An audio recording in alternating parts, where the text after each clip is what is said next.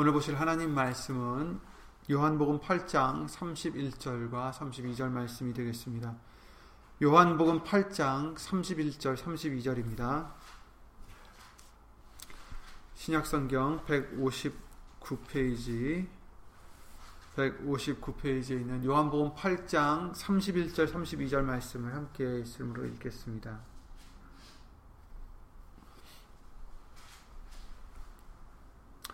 요한복음 8장 31절 32절이요. 그러므로 예수께서 자기를 믿은 유대인들에게 이르시되 너희가 내 말에 거하면 참 내 제자가 되고 진리를 알지니 진리가 너희를 자유케 하리라. 아멘. 말씀 위에 예수님 기도를 드리시겠습니다.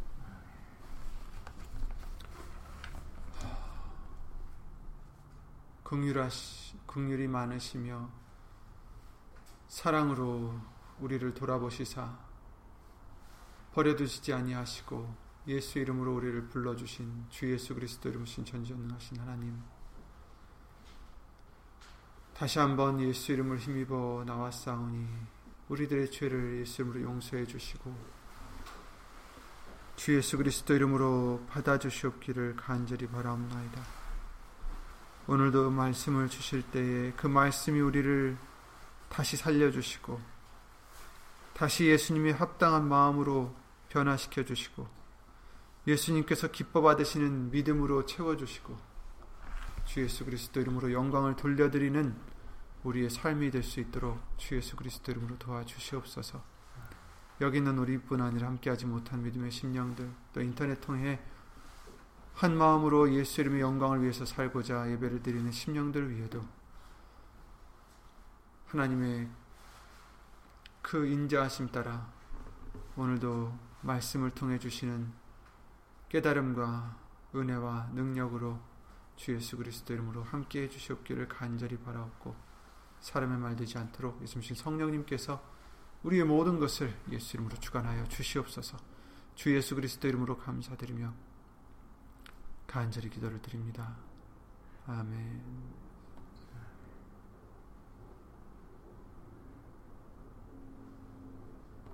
감사합니다.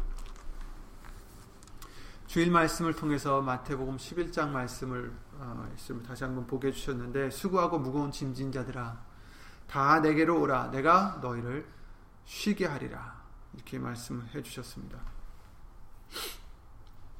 왜 우리가 무거운 짐을 졌고 왜 수고를 하고 있는지는 주일 말씀을 통해서 알려주셨죠. 바로 우리의 죄가 우리에게 짐이 되었다 라는 말씀을 해주셨습니다. 그래서 오늘 본문의 말씀에 진리를 알지니 진리가 너희를 자유케 하리라 이 말씀을 해주시는 것을 아, 이어서 연결해서 보겠습니다. 우리가 죄 때문에 수고롭고 또 무거운 짐을 지어서 힘들게 어, 존재하고 있었는데 예수님께서 다 내게로 오라. 내가 너희를 쉬게 하리라. 예수님만이 우리를 쉬게 해주신다는 것을 말씀을 해주셨어요. 쉴 수 있는 것은 그 짐이 이제 덜어졌기 때문입니다.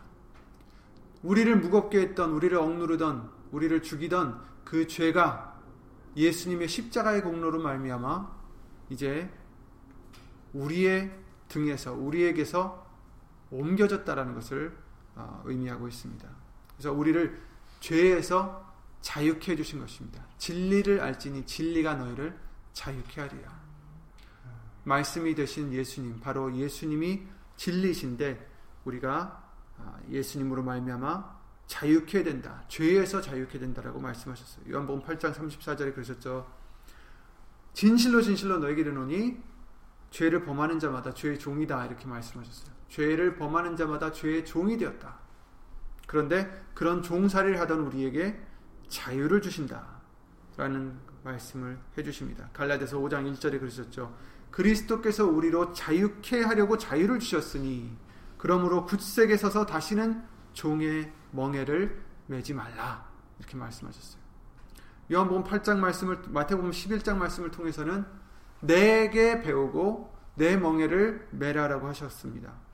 다시는 죄의 멍에를 매지 말고 예수님의 멍에를 매는 우리가 되라고 어, 알려주시고 계십니다. 그래서 어, 오늘 말씀은 어, 우리가 예수님을 믿음으로 말미암아 예수님께로 나옴으로 말미암아 쉬게 해주시는 우리를 자유케 해주시는 그 은혜를 받게 해주셨습니다.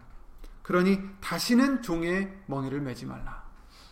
다시는 죄에게 매여서 살지 말라. 죄에게 묶여서 살지 말라. 이 말씀을 어, 항상 우리에게 예수님을 알려주시고 계십니다. 오늘 말씀은 물론 가장 중요한 것이 죄예요. 죄에서 해방받는 게 가장 중요합니다. 그런데 또 우리가 그 외로도 해방받아야 될 게 있다는 것을 예수님의 이 생애를 통해서 이 말씀을 통해서 아, 찾아볼 수가 있습니다. 하나님께서는 우리를 위하여 율법을 주셨어요. 구약 시대 때. 율법을 통해서 무엇이 죄인 줄 알게 해 주시고 나중에는 우리가 그 율법으로 하지 못하는 것을 오직 예수님으로 말미암아 은혜로서 할수 있다라는 것을 믿음으로 할 수 있다라는 것을 또한 예수 그리스도를 통하여 아, 우리에게 알려 주시려고 어, 율법까지도 보여주셨습니다. 근데 그 율법을 통해서 해주신 어, 여러 명이 있는데 그 명들 중에서 어, 그 모든 명들이 사실은 결국은 예수 그리스도를 향해서 주신 것이고 해법은 모든 것의 답은 예수님이라는 것을 알려주시려고 주신 것들입니다. 그래서 오늘도 어, 지난 주일 말씀과 같이 마태복음 11장 말씀과 같이 다 내게로 오라. 내가 너희를 쉬게 하리라. 다 내게로 오라. 예수님으로 와야 모든 것이 해결된다는 것을 말씀해 주시고 있어요. 그런데 문제는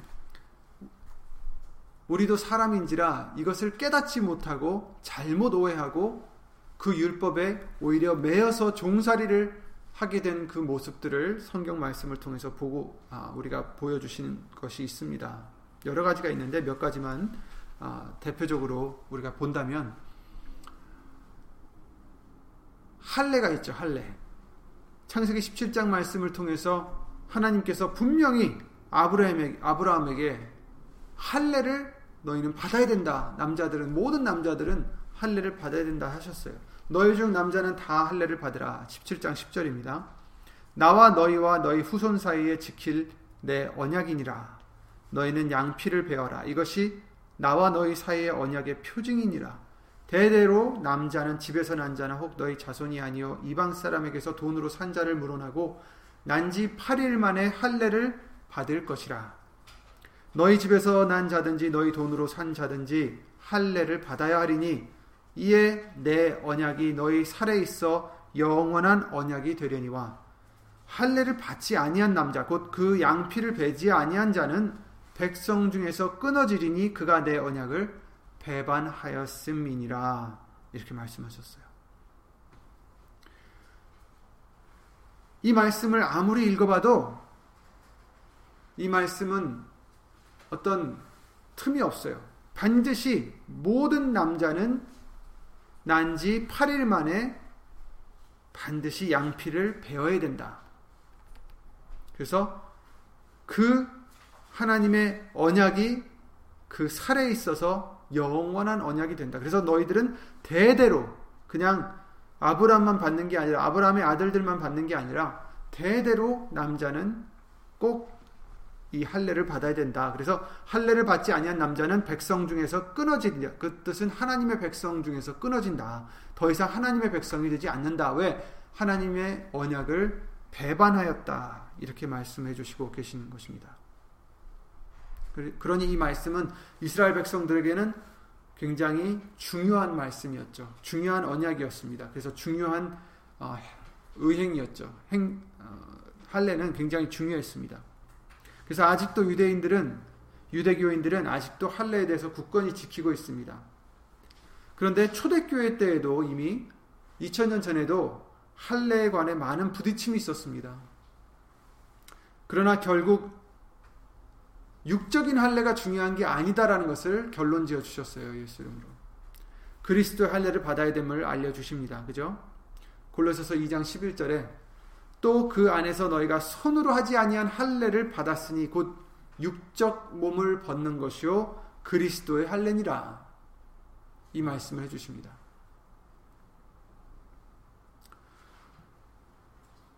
창세기 17장 말씀만 우리가 보면 반드시 육적인 살을 배워야 되는데 그런데 골로새서 2장 말씀을 통해서 예수님이 오신 후에는 이제 어떻게 해 주셨습니까? 손으로 하지 아니한 할례가 있다라는 것을 알려 주십니다. 곧 육적 몸을 벗는 것이다. 우리 육신의 소욕들을 벗는 것이다. 육신의 사람을 벗는 것이다. 그것이 바로 그리스도의 할례니라. 그래서 우리가 받아야 될 할례는 무엇이라고 알려 주십니까? 아브라함을 통해서 알려 주신 육적인 할례가 아니라 그리스도의 할례다. 이렇게 말씀해 주십니다.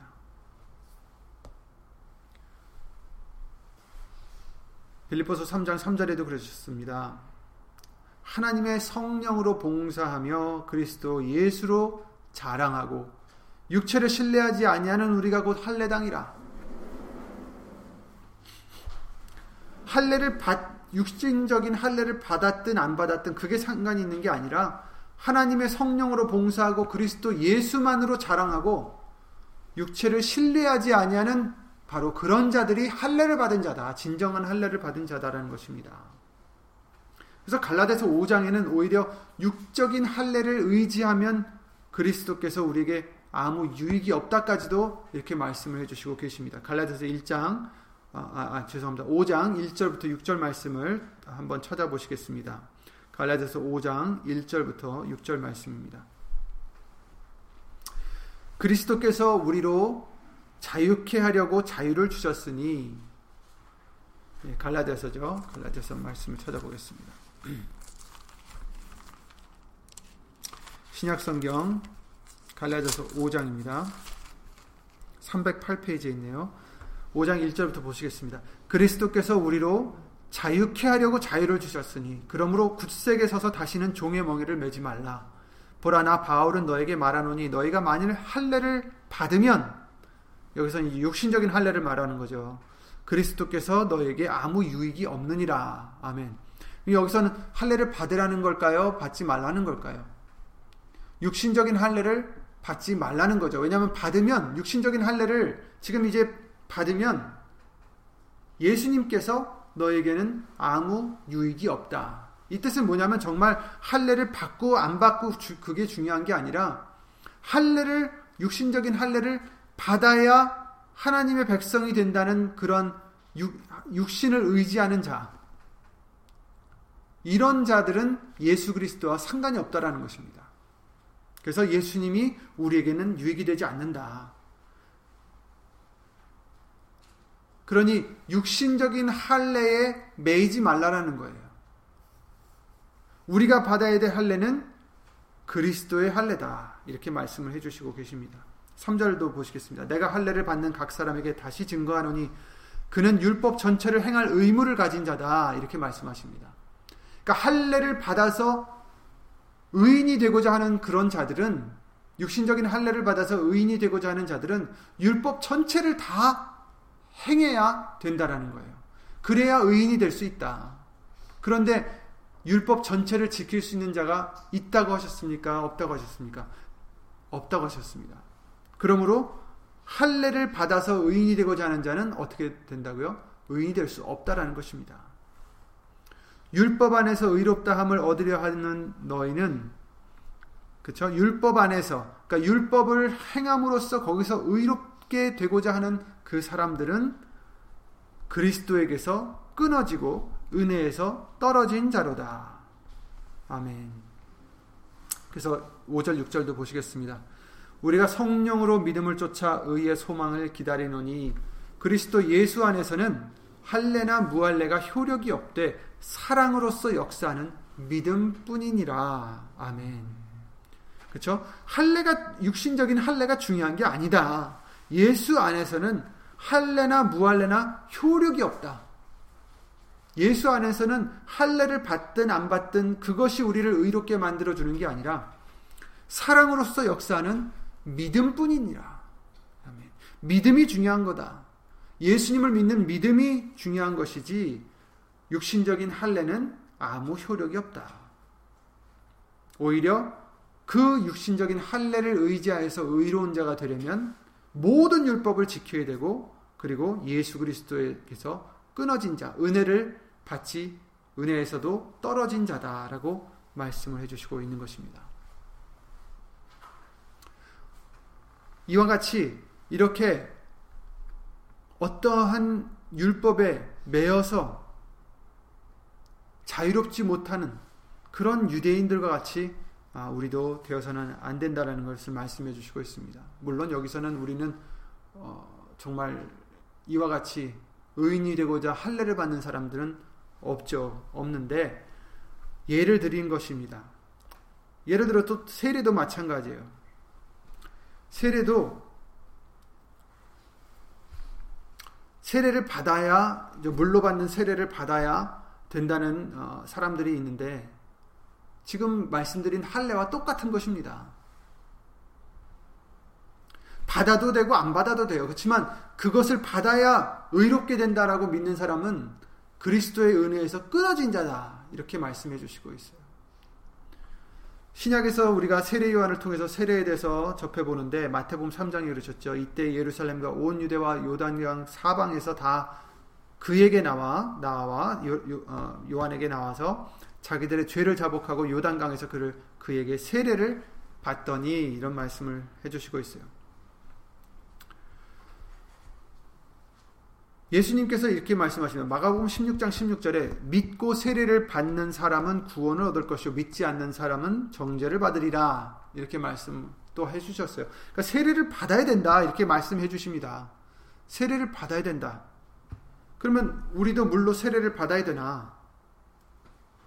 분명히 예수님께서 요한복음 3장 5절에도 너희는 물과 성령으로 거듭나야 천국에 들어갈 수 있다라고 말씀해 주셨는데 그렇다면 우리도 세례를 받아야 되는 것인가? 물과 성령으로 거듭나야 된다고 하셨는데 물과 물로 거듭난다는 게 세례를 받아야 되는 것인가? 아닙니다. 여기서 말씀하시는 물은 마시는 물이 아니죠. 우리가 이렇게 세례 받으러 뭐 강, 강에 가서 접하는 그런 물이 아닙니다. 여기서 말씀하시는 물은 우리에게 예수님으로 항상 알려주셨듯이 말씀과 성령인 것을 어, 예수님으로 항상 알려주십니다. 요한복음 4장에 그러셨습니다. 13절에 예수께서 대답하여 가라사대 이 물을 먹는 자 곧 우리가 마시는 그런 물 그 물을 먹는 자마다 다시 목마르려니와 내가 주는 물을 먹는 자는 영원히 목마르지 아니하리니 나의 주는 물은 그 속에서 영생하도록 솟아나는 샘물이 되리라. 아멘. 그러니까 물로서 지금 무엇이 되는 게 아니라 예수님이 주시는 물이 따로 있다라는 거예요. 예수님이 주시는 물로서 우리가 거듭나야 된다는 것입니다.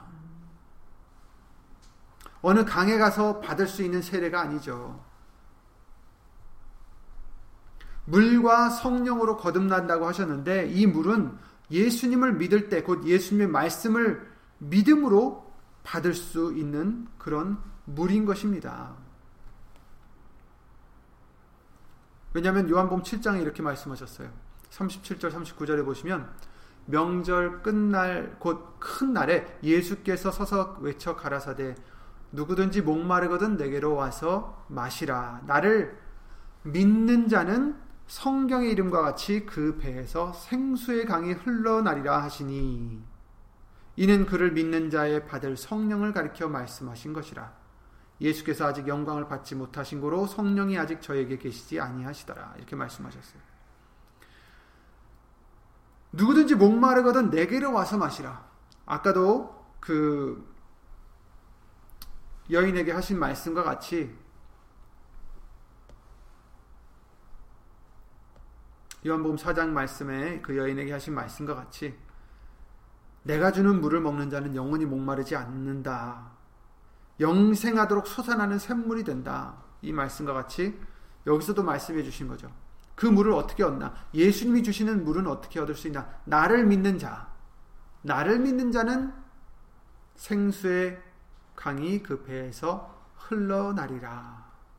근데 이것은 뭐라고 말씀하십니까? 39절에 믿는 자, 예수님을 믿는 자의 받을 성령을 가리켜 말씀하신 것이라. 이렇게 말씀하셨어요.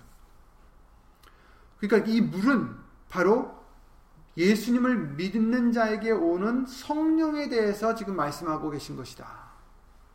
이렇게 말씀하고 계십니다. 그래서 우리가 흔히 성령이라 하면은 자꾸만 우리가 어떤 어, 그냥 그 편견이 편견이랄까요?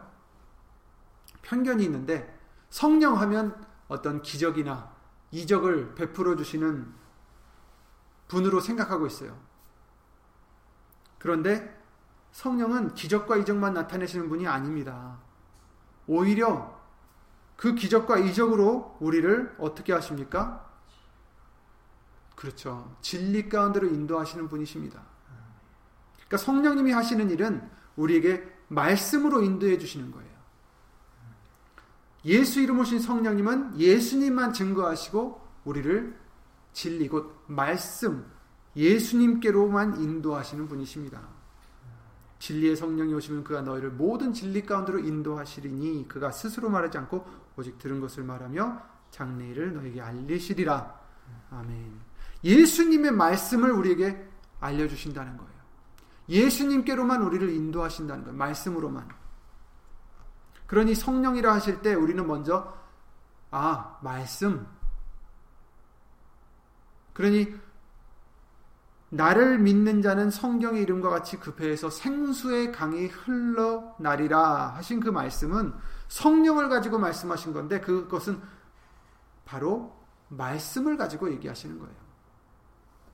성령님이 오시면 우리를 말씀으로 인도하시기 때문입니다.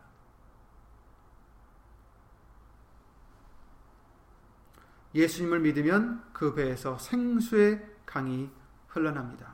믿는 자의 받을 성령, 곧 우리를 진리, 이 말씀 속으로 인도하시기 때문입니다. 세례와는 회개케 하기 위하여 물로 세례를 주었지만 이제는 예수님이 성령으로 우리에게 말씀의 세례를 주시는 것입니다. 마태복음 3장 11절 12절에 요한 세례 요한이 그래요. 나는 너희로 회개케 하기 위하여 물로 세례를 주거니와 내 뒤에 오시는 이는 나보다 능력이 많으시니 나는 그의 신을 들기도 감당치 못하겠노라. 그는 성령과 불로 너에게 세례를 주실 것이요. 아멘. 손에 키를 들고 자기 타작마당을 정하게 하사 알곡은 모아 곡간에 들이고 쭉정이는 꺼지지 않는 불에 태우시리라. 아멘. 성령으로 세례를 주실 것이다. 나는 너희로 회개케 하기 위하여 지금 물로 세례를 주지만 그래서 나중에 교인들에게 물어보죠. 너희는 무슨 세례를 받았느냐? 우리는 요한의 세례밖에 모릅니다. 성령의 세례를 받았느냐?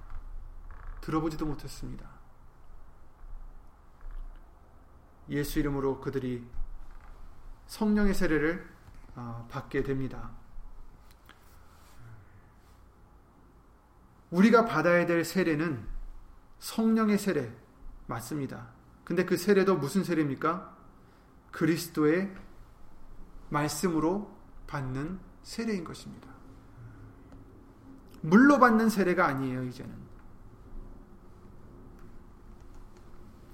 사도 바울로도 말씀하시면 그가 물로 주는 세례를 위해서 자기가 보내심을 받지 않았다라고 말씀하셨어요. 오직 복음, 곧 말씀을 전하기 위해 보내심을 받았다. 이렇게 얘기하세요.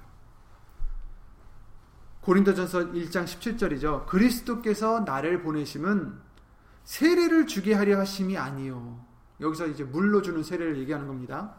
그리스도께서 나를 보내심은 세례를 주게 하려 하심이 아니요 오직 복음을 전케 하려 하심이니 말의 지혜로 하지 아니함은 그리스도의 십자가가 헛되지 않게 하려 함이라 이렇게 말씀하셨어요. 그러니까 사도 바울은 어떠한 지금 세례를 주, 주는 것입니까? 물로 주는 세례가 아니라 말씀으로 주는 세례를 지금 전파하고 있는 것입니다. 복음을 전케 하려 하십니다. 그러니 우리가 받아야 되는 세례는 물로 주는 세례가 아닙니다. 요한의 세례가 아니라 오직 말씀으로 거듭나는 세례를 받아야 되는 것입니다. 할례도 반드시 분명히 아브라함을 통해서는 너희가 이 할례를 받지 아니하면 육신의 피를 그 베지 아니하면 내 백성에게서 끊어진다라고 하셨는데 언약을 배반하는 거라고 하셨는데 결국 사실 그 핵심은 무엇이었습니까? 결국에는 그리스도의 할례를 우리에게 이루게 해 주시려고 그림자를 보여 주신 것입니다. 세례도 마찬가지입니다.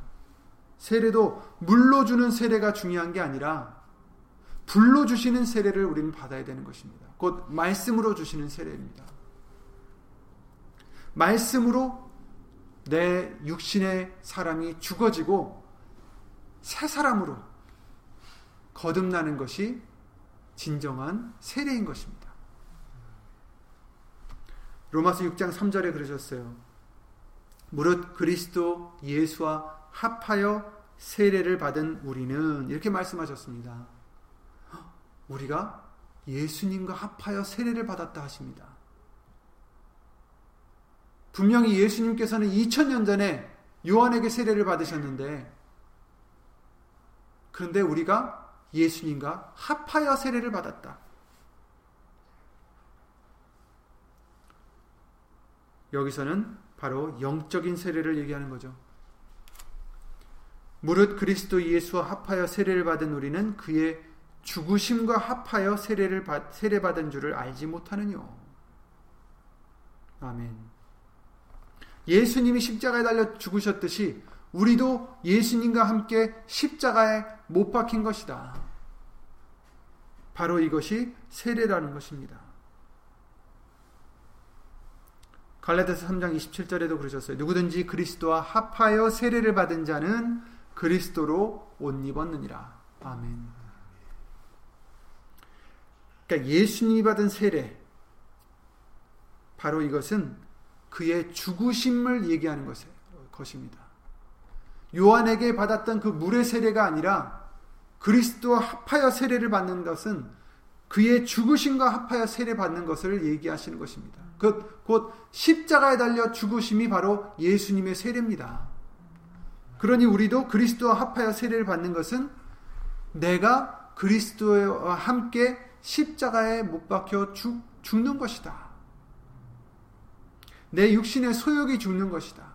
나, 나의 옛사람이 죽는 것이고 옛사람을 이제 벗어버리고 그리스도로 옷 입는 것이다. 이렇게 말씀해 주시는 것입니다. 예수님과 닮아가는 것이다. 그렇죠? 그러니 저와 여러분들이 육신의 세례를 물로 받는 세례를 받아야 될까요? 아무 의미가 없습니다. 의미가 없어요. 만약에 우리가 그것을 믿음으로 의지함으로 내가 어떠한 의로움을 얻고자 한다면 아까도 할례에 대해서 우리가 말씀해 주셨듯이 그리스도에게서 끊어진 것이다. 이렇게 말씀해 주시고 계시는 것입니다.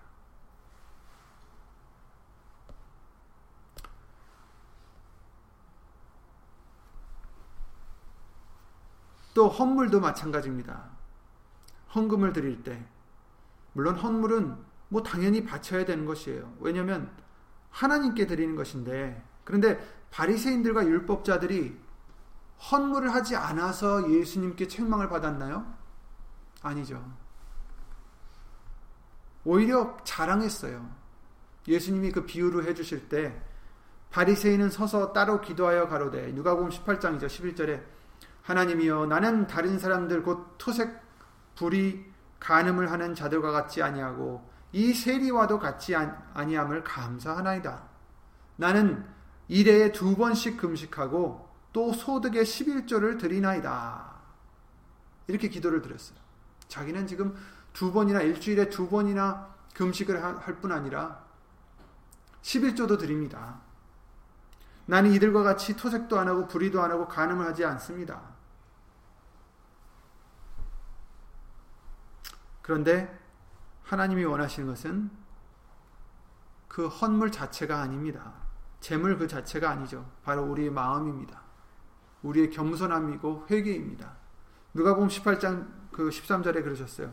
세리는 멀리 서서 감히 눈을 들어 하나를 우러러 보지도 못하고 다만 가슴을 치며 가로되 하나님이여 불쌍히 여기옵소서 나는 죄인이로소이다 하였느니라. 내가 너에게 이르노니 이 사람이 저보다 의롭다 하심을 받고 집에 내려갔느니라. 이렇게 말씀하셨어요.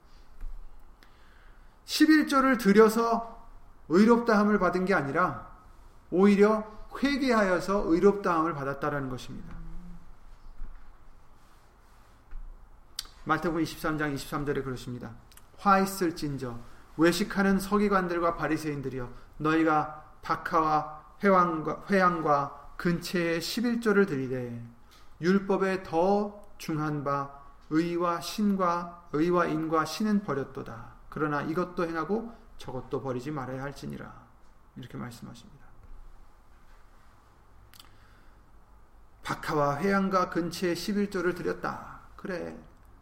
그런데 더 중요한 것 의와 신과 인을 버렸다. 그러나 이것도 행하고 저것도 버리지 말아야 할지니라. 이렇게 말씀하시는 거예요. 누가 보면 11장 42절 똑같은 말씀인데요. 이렇게 말씀하십니다. 화 있을진저 너희 바리새인이여 너희가 박하와 운향과 모든 채소의 11조를 들이되 공의와 하나님께 대한 사랑은 버리는도다. 그러나 이것도 행하고 저것도 버리지 아니하여 할지니라. 이렇게 또 이렇게 말씀을 해 주시고 계세요. 그러니까 더 중요한 것은 뭐예요? 공의와 하나님께 대한 사랑입니다. 의와 인과 신입니다. 의로움, 인애, 사랑이죠. 그리고 믿음. 이것이 중요한 것이지.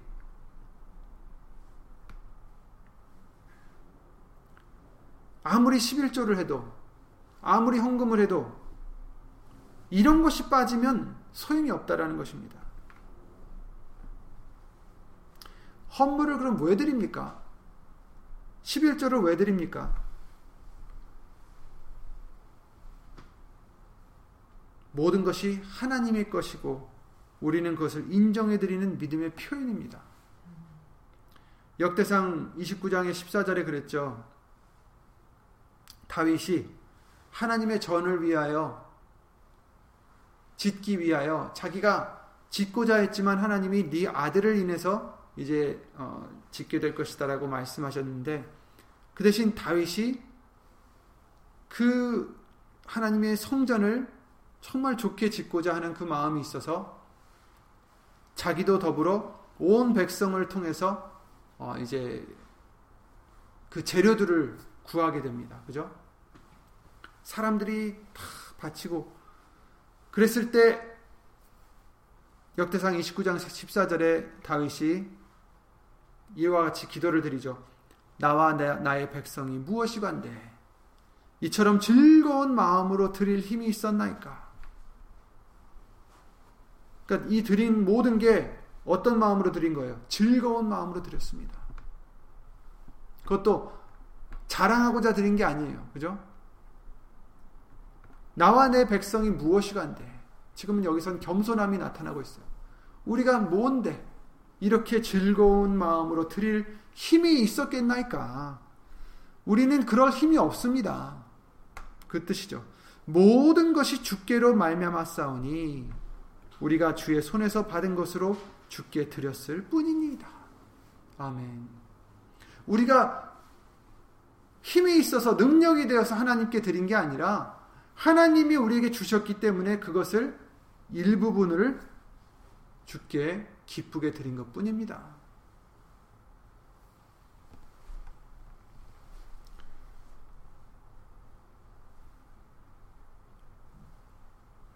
헌금을 우리가 드린다고 생각해서는 안 됩니다. 우리가 열심히 돈을 벌어서 드린 것이라고 생각해서는 안 됩니다. 왜냐하면 모든 것은 주께로 하나님께로 예수님께로 말미암았기 때문입니다. 우리가 주의 손에서 받은 것이기 때문입니다. 우리가 주의 손에서 받은 것으로 주께 드렸을 뿐입니다. 우리가 무엇이간데 이렇게 즐거운 마음으로 드릴 힘이 있었나이까? 예수님이 원하시는 것은 재물이 아닙니다. 예수님이 원하시는 것은 이와 같은 믿음이고 감사의 마음입니다.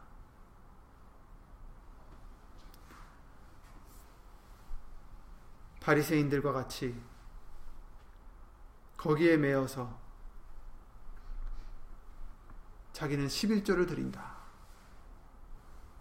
아무리 드리면 뭐 하겠습니까? 의와인과 신을 버려버리면 하나님께 대한 사랑을 버려버리면 아무 소용이 없습니다.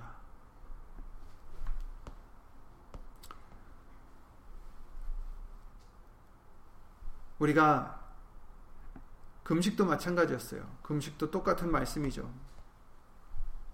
금식은 자기 희생을 의미하는 것입니다.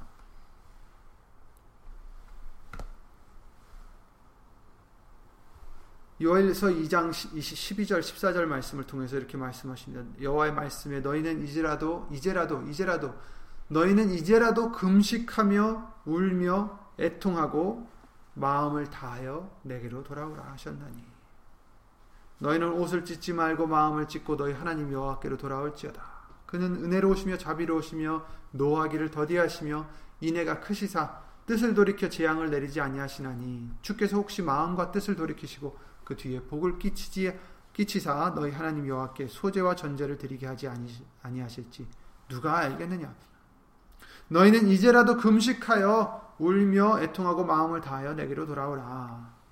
분명히 금식을 명하셨어요.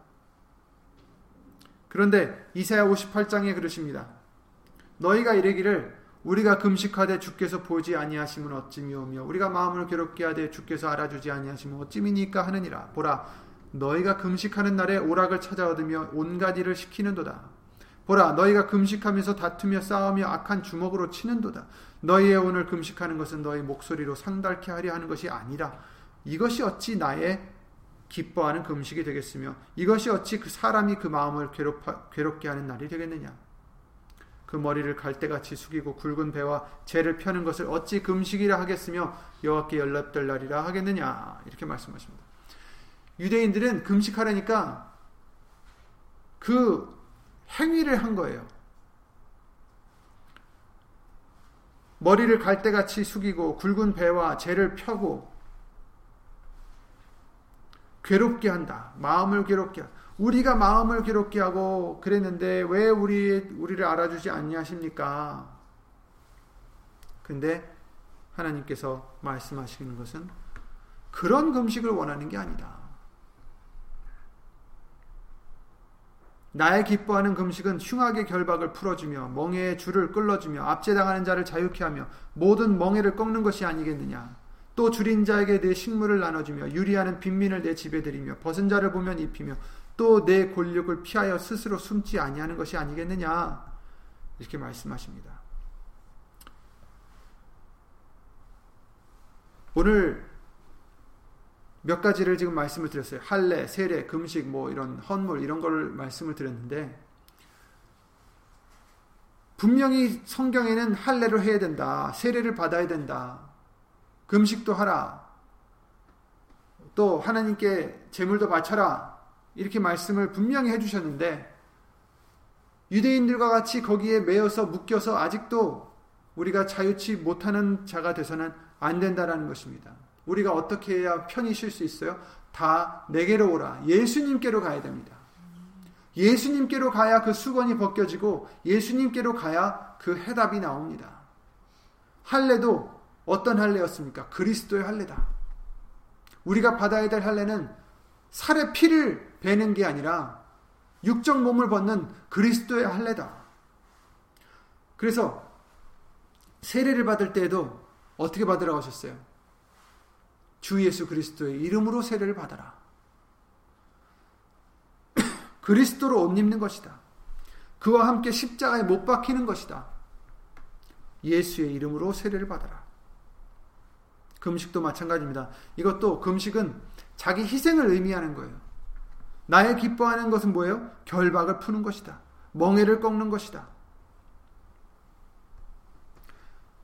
이 뜻은 내가 가진 권리 이런 것을 행치 아니하고 희생하는 것을 의미한 것입니다. 곧 우리에게 예수 이름에 대해 항상 알려주실 때와 같이 예수 이름으로 행하는 거예요. 자기를 부인하고 날마다 제 십자가를 지고 예수님을 따라가는 것. 이것이 진정한 금식입니다. 희생하는 것. 또 헌물도 마찬가지입니다. 우리가 헌물을 드려도 그냥 의식적으로 그냥 의례 그냥 드려야 되니까 드리는 것으로 하면 안 된다고 말씀하십니다. 다윗이 그와 같이 고백했듯이 다 예수님께로서 온 것을 인정해 드리고 그 정말 감사하는 마음으로 즐거운 마음으로 예수 이름으로 드려지는 것이 온전한 헌물인 것을 말씀해 주십니다. 모든 걸 드릴 때 우리가 예수 이름으로 드리지 않으면 안 됩니다. 모든 것을 드릴 때 예수 이름으로 드린다는 것은 모든 것이 예수님께로 왔다는 것을 인정해 드리는 믿음입니다. 절대로 내가 나서서는 안 되고 내가 드러나서는 안 되고 내가 자랑되어서는 안 되고 오직 예수님만 자랑하는 자 예수님만으로 자랑 삼는 자 그런 자가 바로 할례당이다 이렇게 말씀하신 것처럼 우리가 무엇을 하든지 말이나 일이나 다 주 예수 이름으로 해야 우리가 진정 자유케 되는 것입니다. 결국 모든 것에서 자유를 얻을 수 있는 길은 오직 그 해답은 예수님이시고 예수 이름으로 살아가는 것입니다. 예수님이 우리에게 자유를 주셨습니다.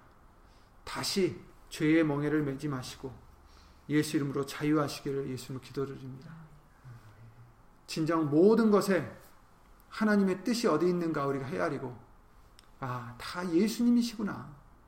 할례도 예수님이시고 금식도 예수님이시고 세례도 예수님이시고 모든 게 다 예수님이시구나. 다 예수 이름이구나. 그래서 말이나 이래나 다 예수 이름으로 하라 하셨구나. 이것을 우리가 항상 잊지 마시고 주 예수 그리스도 이름으로 자유로운 편히 쉬게 쉼을 얻는 저와 여러분들의 믿음과 행함이 되시기를 예수 이름으로 기도드립니다. 주 예수 그리스도 이름으로 기도드리고 주기도를 마치겠습니다.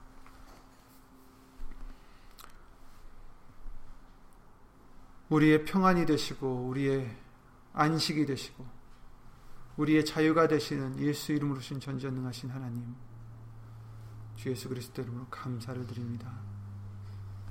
어떤 의식이 중요한 것이 아니라 오직 우리가 예수의 이름으로 내가 죽어지고 예수님만이 자랑되어지고 나타나고 예수님만이 예수 이름으로 영광 얻으시는 것이 우리에게 진정한 자유요 안식인 줄 믿사오니 예수님 어떤 이제 의식에 어떤 편견에 우리가 사로잡혀 매이지 않는 우리가 되게 해 주시었고 오직 진리로 참 자유함을 얻는 우리의 믿음이 될 수 있도록 오직 예수님만 나타낼 수 있도록 예수 이름으로 살아가는 우리가 되게 하여 주시옵소서.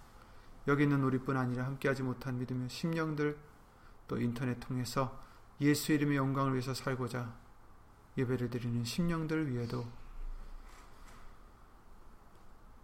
하나님의 그 크신 사랑과 예수님의 은혜와 예수님 성령 하나님의 교통하심과 운행하심이 함께 해줄 것을 믿사옵고 주 예수 그리스도 이름으로 감사드리며 간절히 기도를 드리옵나이다. 아멘. 하늘에 계신 우리 아버지여 이름이 거룩히 여김을 받으시오며 나라의 마옵시며 뜻이 하늘에서 이룬 것 같이 땅에서도 이루어지이다. 오늘날 우리에게 일용할 양식을 주옵시고 우리가 우리에게 죄 지은 자를 사하여 준 것 같이 우리 죄를 사하여 주옵시고 우리를 시험에 들게 하지 마옵시고 다만 악에서 구하옵소서. 나라와 권세와 영광이 아버지께 영원히 싸움나이다. 아멘. 예수님,